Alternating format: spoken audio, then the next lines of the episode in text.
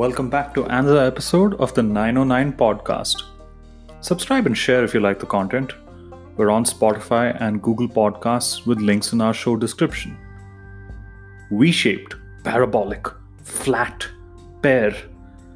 Guess what those are? Besides being ways to describe waistlines and backs and bottoms, everyone is venturing the near impossible task of trying to predict the curve of economic recovery in a post pandemic world. The gospel I follow, which is the World Economic Forum, has much to say on the subject of economic recovery since it bears the word in its name.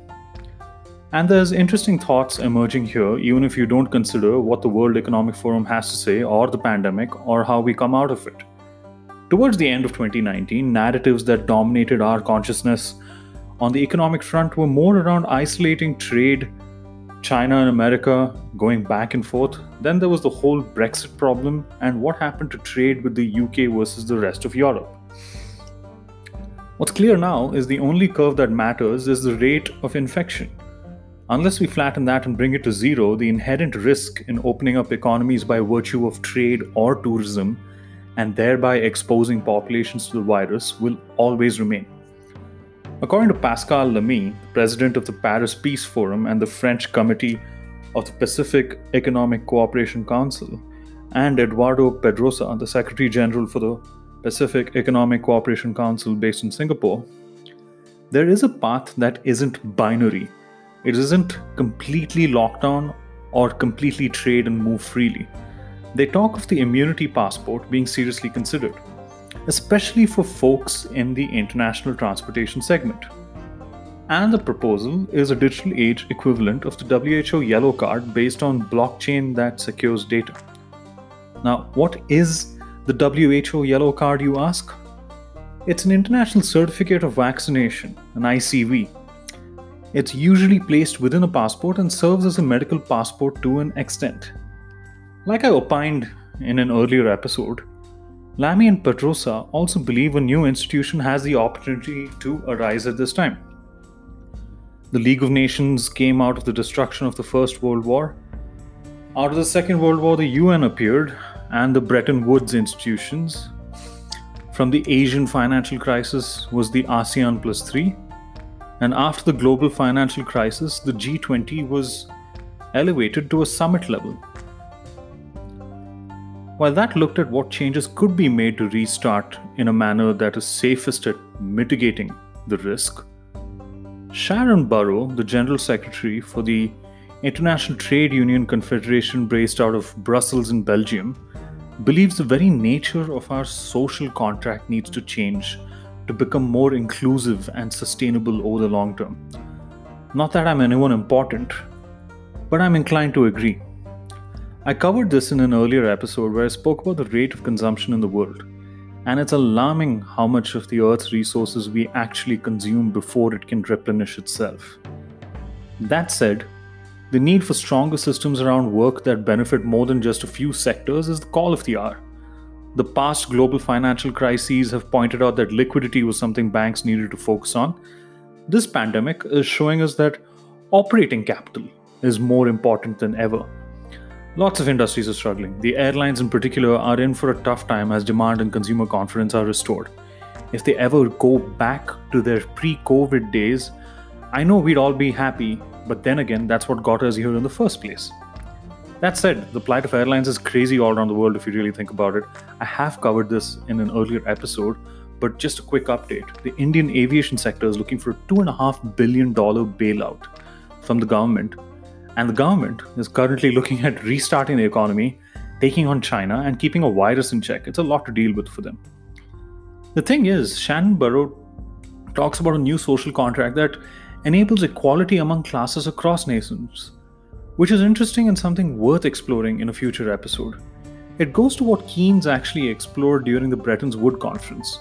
He talked about a new world order which was based on the haves and have nots reaching parity. And I'll come to it definitely because it's something that really fascinated me more than a decade ago when I first learned of it. And it's still something I look to every so often whenever I'm thinking about the order of financial institutions and trade across the world. Anyway, back to the future of work. Epidemiologists believe that after the wave of infections we have seen, it will be smaller volcanoes that explode across the world for the foreseeable future. And for what it's worth, Wuhan was a volcano, and one that took over the world. So it's not really possible to live in a state of eternal lockdown. What's needed is a social contract that ensures better financial security for all, a more environmentally conscious consumption pattern more access to better healthcare, and better information management and dissemination, more importantly. In a sense, a virtual utopia at this point, given the state of affairs today in the world. My point of view is simple it's phenomenally easy to preach when you're not uncomfortable. I found it remarkably easy to explore my hobbies, focus on myself, and strike the best balance of work and life through a period of extended turmoil. When I do recite the story of my life during the great lockdown of 2020, I'll be the first to admit I wasn't extremely uncomfortable. The media did a lot to tell me about how many people were out there who were actually uncomfortable. And that left me feeling grateful. Not privileged, I'm grateful for the opportunity my organization has offered me. And I went through some of the motions a lot of us have felt at this time. I felt uncomfortable when things started. I reached out to a lot of people and bonded. I worked to the point of overworking. 16 hours a day was the norm, and I crammed in even a few hours on the weekend. Addictive tendencies came to the fore in a different way. I rediscovered running. So, very quickly, I was doing half marathons until I had severe tendonitis in my Achilles. After oscillating wildly between varying moods and tendencies, I've arrived at a rational center, according to me anyway. And even in arriving at all this, I still know I'm privileged a little bit, and I have to be grateful for it. And there are a lot of people out there that don't get to exercise and explore their hobbies and feelings the way I've had the privilege to at this point in time. So I'll do whatever I can to make things a little bit better. It's about making connections, showing you care a little, injecting humor into every day, and living and laughing and learning a little more all while believing that there are those out there that don't have the privilege to do these things. If you and I can't impact them the way we'd like to, the least we can do is be grateful for the discoveries and opportunities we've been afforded over the past few months. On that very preachy note, help someone out. The best part is that someone could be you. That's it from me. If you found this episode interesting, subscribe to the channel and share it with your friends. I'll be back tomorrow with an edition of Freewheeling Fridays. Until then, stay safe, stay indoors, and most importantly, stay happy. I'll talk to you soon. Right before we end, research for this episode came from the World Economic Forum and a critical superego